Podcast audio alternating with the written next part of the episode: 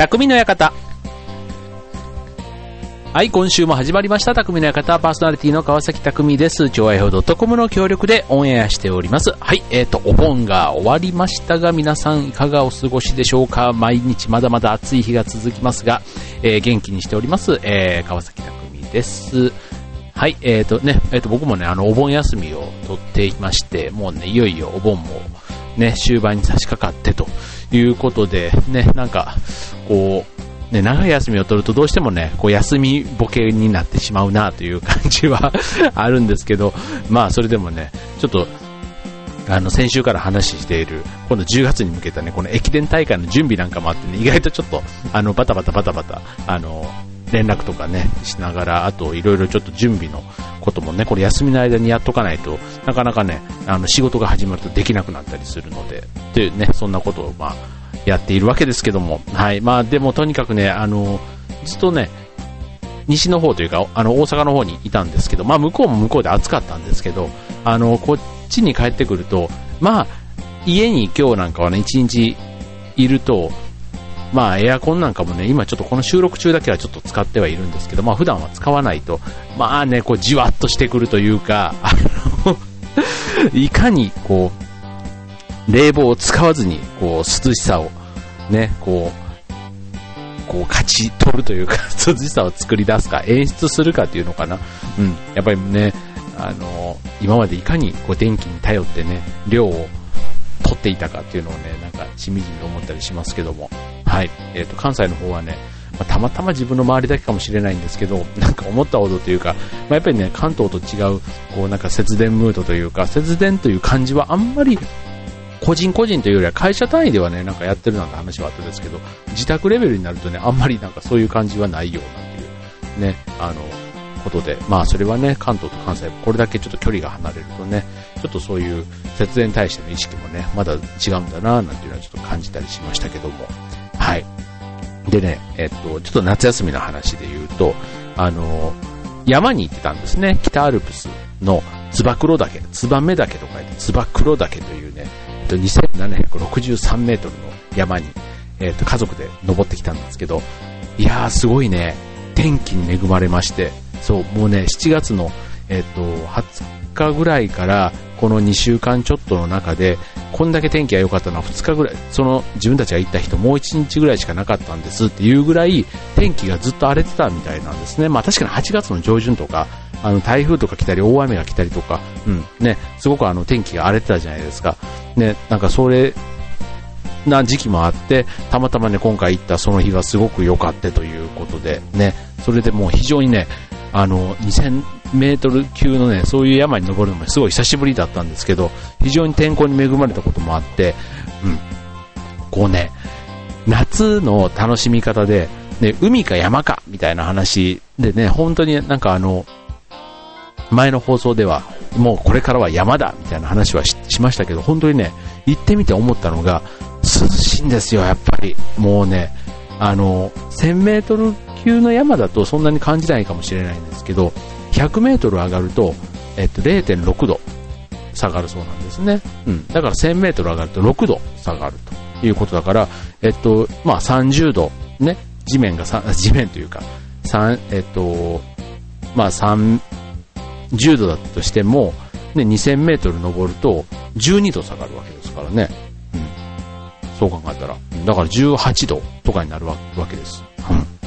ね、すごいでしょ？そうだから、あの、フリースなんかも持ってね、行ってきたわけですけども。うん。でね、頂上はやっぱりね、まあ昼間は大丈夫なんですけど、朝方なんかはね、もう10度切って9度とか、うん、そんな感じなんで、もう本当にもう、あの、真冬、ね、真冬のちょっとあの、とあの、あった、あったかいじゃないな。うん。そんな感じでした。だから夜にちょっと星を見にね、T シャツのままプラッと、あの、山荘の外に出たんですけど、まあ、星はね、言うほど見え、見えなかったんですけど、うん。もうね、30秒いるとね、結構辛かったっていう、そんなぐらいね、涼しくて、うん。なんか自然の涼しさだから、またね、ちょっと、あの、体にはなんか優しい感じもして、うん。で、こう、ね、こ木陰の涼しさとかね、そういうのをね、こう登る間もいろいろ、あの、堪能しながら、まさに森林浴のね、ああいう恩恵をこういただきながら行ってきた感じでしたけども、ね、そういうね、あの、山に登ると、今回ね、そこまで高い山に登ると、なんか食、あの、ガイドさんに今回ついてもらったんですね。あの、親子登山という、そういう教室に入ったので、ガイドさんがついていたんですけど、あの、いろいろね、そのガイドさんが植物のこととかね、その山のね、生い立ちみたいな話とかね、してくれて、うん。あ、こういうのもちょっと、ね、改めて自分たちでこう行って仲間同士でっていうのも楽しいですけど、ちょっと人の釜の飯をいただくじゃないですけど、なんかそういう感じでいろんな知らない人たちとね、混ざり合いながら、あの、行ったツアーだったんですけどね、すごくあの、有意義でしたよ。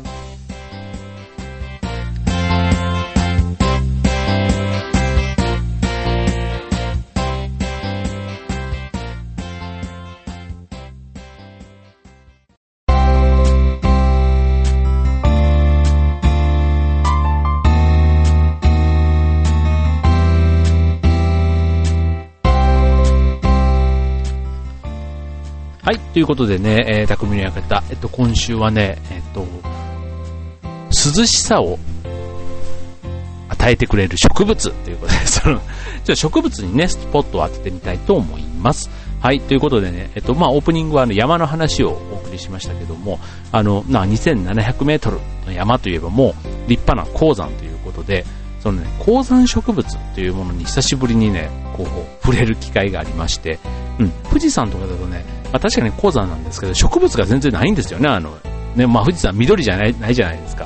そう。だから意外とね、登っててもこう砂地と岩、岩ばっかりで、あの、なんかこう達成感というか、ある意味しんどいです、そういう意味では。なんかこう、見るものがなくて、本当になんか自分との戦いみたいな感じの山ない印象が富士山には僕はあるんですけど、今回の北アルプスの山は、本当にあの、まあ虫がいたり、ね、こう、なんか、こう楽しみながら、うん、いろいろこう見ながら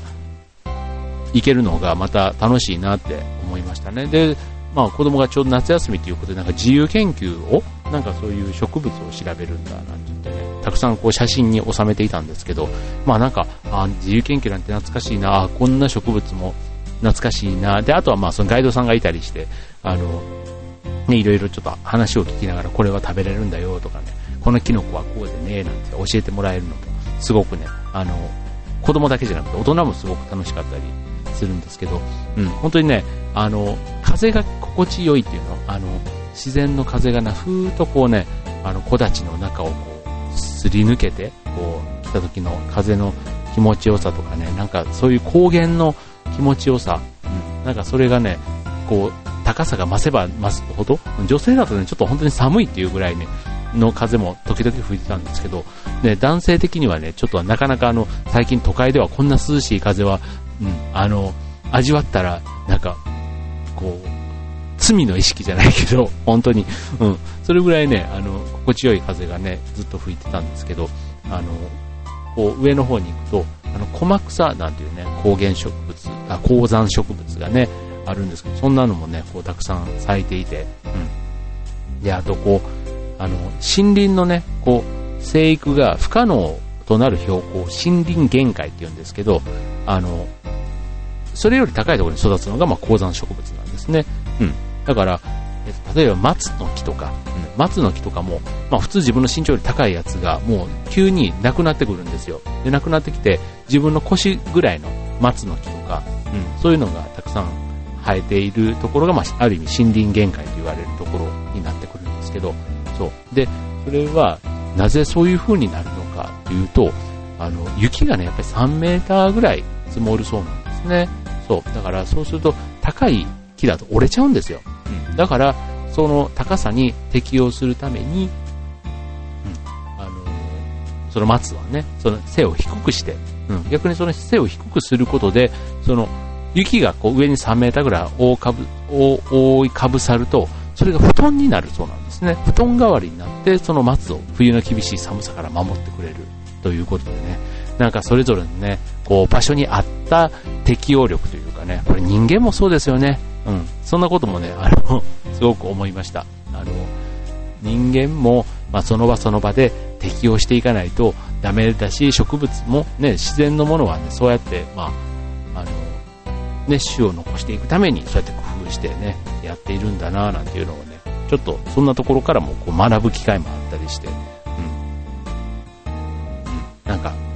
植物一つとってもね、こう、場所変わると、うん、今回は高さが変わるっていう、そんな中でね、得た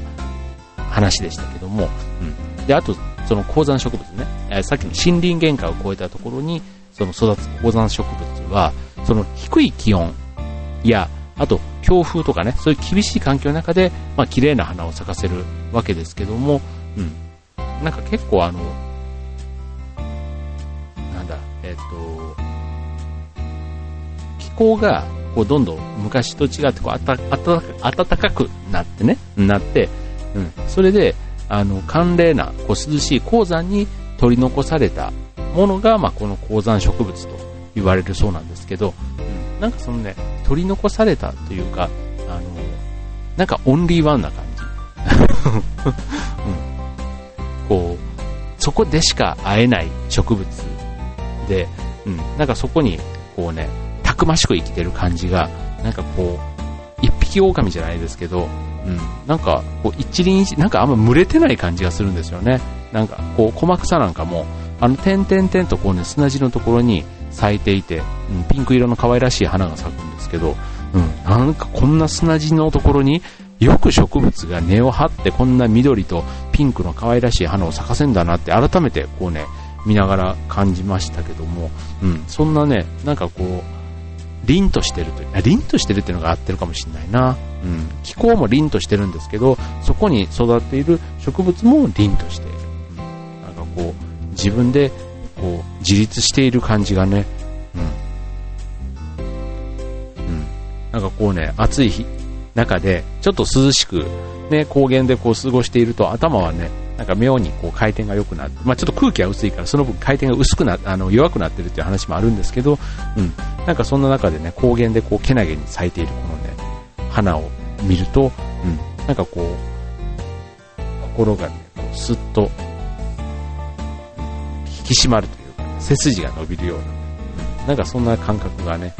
またね、しかも、その標高でしか会えないから、なんかね、この植物一つ一つに対してのこう見方もね、ちょっとあの自分は変わりましたね。うん、なんか子供たちも一生懸命なんかいろんな写真を撮ってましたけども、うん、なんかそういうね、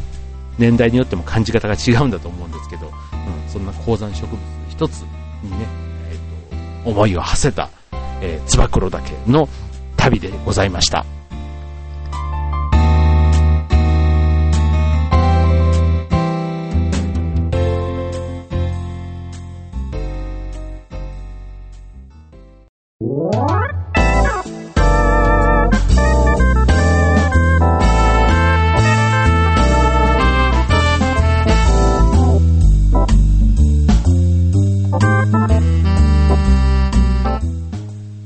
今週の匠の館は植物にスポットを当ててお送りしております。ということでね、最初のコーナーは、えー、登山で出会った高山植物ということでお送りしましたが、えー、まあなかなかね、高山には、まあね、ちょっと行く機会はないよなと。で、あとあの、植物で一番まあ皆さんとというか、まあ身近にね、接する機会があるのはやっぱり公園とかね、そういうところにはたくさん植物はあります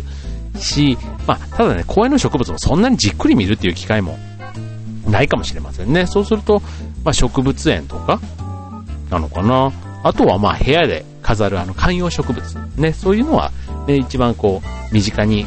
ある植物なのかもしれないですね。あとは最近で言うとあの、まあガーデニングで、そこであの、特にあの、夏場のね、こう、日よけ用にグリーンカーテンみたいなね、あの、そういうのでね、こう植物と触れ合ってる方もいらっしゃるかもしれませんけども、はい。えっと、さっきのね、ちょっとそういう意味では、あの、自然をね、ちょっとイメージするっていうことで言うと、一つちょっとご紹介したいなと思うのが、苔玉。苔玉ってことに、あの、盆栽みたいに、こうね、水辺とか野山を、こう自然の風景をこうイメージした、あの、なんかこう、やつですね。あの、まあ、盆栽とも違う、なんかでもあの、ちょっと武骨な感じというか、うん。なんかちょっと不器用な感じがあって、僕は結構ね、好きで、あの、買いまで、買うことまではまだしないんですけど、ちょっとね、あの、いい飾り場所というか置き場所があったら、ちょっと、ね、こう、ベランダとか、ベランダに置くとね、なんか雑草と間違えられちゃう、そうな感じがするので、なんかちょっとね、部屋を片付けたリビングのね、ちょっと片隅とかね、そういうところでね、えっと、チャレンジしてみたいなと思ってるんですけど、そんなね、苔玉なんていうのはね、一つちょっと、あのー、ご紹介したいとこ、とこでございます。はい。まあさっきの高山植物とまではいかないまでも、まあ、園芸店とかでね、まあ、普通にあの販売されているので、こう自分で作るとなると、まあ、当然あの、出来上がったね、ものもあるんですけど、今回はね、自分で作る苔玉ということでね、ちょっとご紹介をしたいと思いますね。はい。えー、まあ、ちょっと難しいような感じもすると思うんですけども、これね、あの、土と、あと、その、水苔うん。水苔と、が、まあ、あれば基本はできるんですね。で、まあ、土も、えっと、その、ケト、ケト土っていうのかな？ケトっていうのはひらがなで、土っていうのは、まあ、土なんですけど、それは、あと赤玉土っていうのがまず土として必要で、まあ、そこに水苔があるということで、あの、まあ、その3つがあると、まあ、基本はまず土が出来上がるんですね。はい。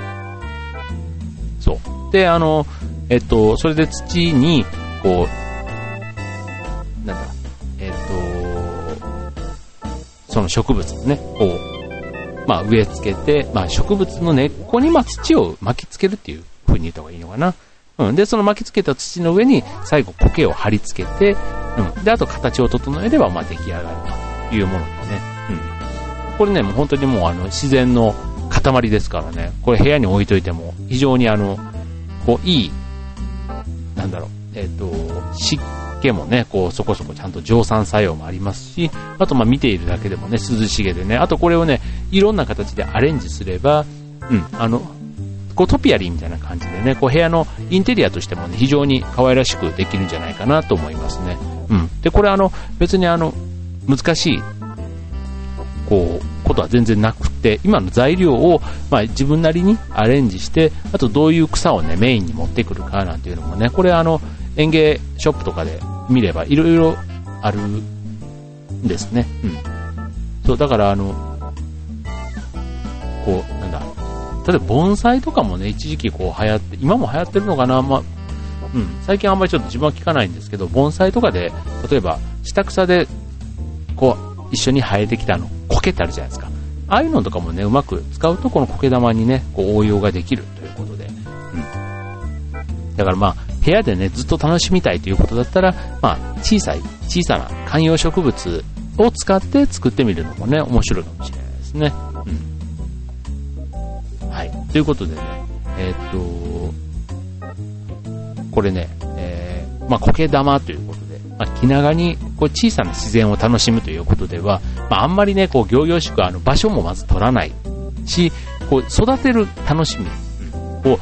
例えばゴーヤとかね、ああいうのをこう、グリーンカーテンの目的で育てた経験のある方、すごいわかると思うんですけど、すごいね、ニョキニョキ育って、その成長の過程がすごく楽しかったりするんですね。うん。で、ただこの苔玉に関しては別に1年こっきりで終わるわけではないので、こう数年かけて、こうね、形を徐々に整えながら、まあ、大きくしていく。うん。ね、そういう、ね、長く付き合って、うん、去年はこうだったけど、ね、今年はこうな、こんな風に形が変わったな、っていう、そういう楽しみをね、また、あの、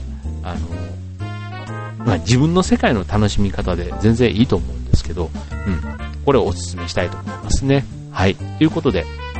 えー、まあ、高山植物が大きな自然の中で出会う植物だとすると、苔玉は、まあ、小さな自然の中でね、こうね、まあ、自分で作り出す。ちょっとやや人工的な感じもありますけど、まあ、ただね、育っているものは、ま、紛れもなく自然の一部ですから、はい。そんな形でね、うまくね、自然の中の一部植物とお付き合いしていくといいんではないでしょうか。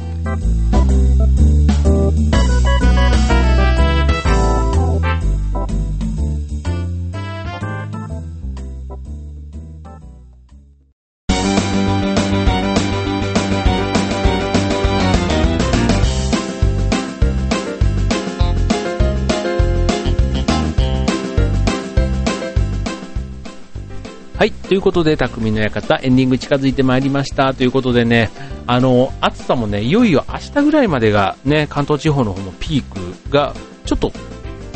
超えるという話を聞いていますけどもね、まあちょっと残暑とかね、まだありますからどうなるのかなという感じですけど、はい。えー、ね、なんか節電の、なんとなくこう、お盆が過ぎると折り返しという感じがしますけども、はい、えっ、ー、と、まあ、節電節電という中でね、こう部屋の熱中症とかね、あと冷房といかにうまく付き合うかということでいろいろ工夫をね、してる方いらっしゃって、あとこの番組でもね、いろいろちょっと涼しさの確保の話でね、吉津の話とかね、こう、お伝えしていきましたけどもね、まあ、夏もいよいよ後半戦ということで、ね、海に行くにはクラゲが出ると言われるこのお盆明けですけども、ね、えー、まあ、天気が良ければね、まあ、ちょっと外に出てみるっていうのはね、やっぱりいいと思いましたね。この昨日、あの、兵庫県、あの、神戸市の市内に流れる住吉川というね、あの、これ本当東灘区っていうあの、本当神戸とあの大阪の間にある、まあこうまあ、神戸のね、あの東灘区という区に流れている六甲山から流れてくる川なんですけど、非常にね、あの生活排水が混ざってない川ということでね、本当に清流なんですね。だからもう、あの、ピチ、あの、ギャル、あ、じゃあギャルじゃない、川が、あ、ピチピチで魚がね、いたりとか、ね、あの、そういう場所がね、本当も横にはマンションとか普通に建っているんですけど、この、そんな自然が近くにある都会っていうのを、ね、昨日ちょっと体験してきまして、わあ、これはちょっと非常に貴重だなぁなんて。で、糸トンボとかね、そういうのが飛んでるんですよ。ああいうのって綺麗な川にしかいないね、昆虫ですからね、そういう自然と都会がね、こううまくこうマッチしている街って非常に素敵だな。で、まあ坂が多いのでね、まあ、自転車もみんなあの電動機付きというかあの昔で言うと、えっ、ー、とななんて言うんだろう。なんかなんかありましたよねそういう名前ね、うん、あのチェーン電動機がついてるやつ、うん、ああいうのでねあの坂道をぐんぐんぐんぐんこう二人乗りの親子とかがね行ったりしてましたけども。まあそれはそれでね非常に住みやすい街だなと、うん。まあ、そんな変な神戸のことも知らないわけじゃないんですけど、あの、その住吉川というところは僕は初めて行きまして、はい。もう、あの、神戸港というか、海の方も見えるし、うん、全然もうあの歩いて5分ぐらいで電車なんかも走ってるような、阪急電車がね、走っている、そんなところなんですけどね、はい、非常に美しい川を堪能してきましたけども、はい、そんなね、えっと、足をね、濡らすだけでもね、まだまだ涼しさ、簡単に得られますし、まあ、住んでる場所によってね、これはまあ影響ね、大きいですけども、あとはもう水風呂に入るとかね、うん。まあ最近ね、1日3回ぐらいね、水風呂というかシャワーを浴びる、浴びて、ね、こう、量を楽しんでいるわけですけども、はい。まあ残りね、えー、まあ大人になると夏休みがないというところがね、えー、なんか、昔、ね、子供での特権としてこう言っていたようなところがありましたけども、今思うと夏休みも1ヶ月ちょっとしかないんですよね。そう、だから、もうお盆が過ぎたらね、あともう2週間ほどで夏休みが終わりじゃないですか。うん。なんか昔ね、子供の頃って夏休みってすごい長いイメージがあったんですけど、ね、なんかそんな感じなんだなぁなんて、こう、ふと思うわけですけども、はい。人でもね、1週間の夏休みは非常にね、あの長く、で、しかも有意義に、ね、いろんな過ごし方ができるんだなっていうのも今回のお休みの中では僕は、えー、思いましたけども、はい、皆さんはどんな夏休みを過ごされたでしょうか。はい。ということでね、匠の館、この夏以降も、えー、頑張って、えー、お送りしていきたいと思いますので、えー、メッセージ、応援、その他、よろしくお願いします。今週の匠の館はここまで。バイバイ。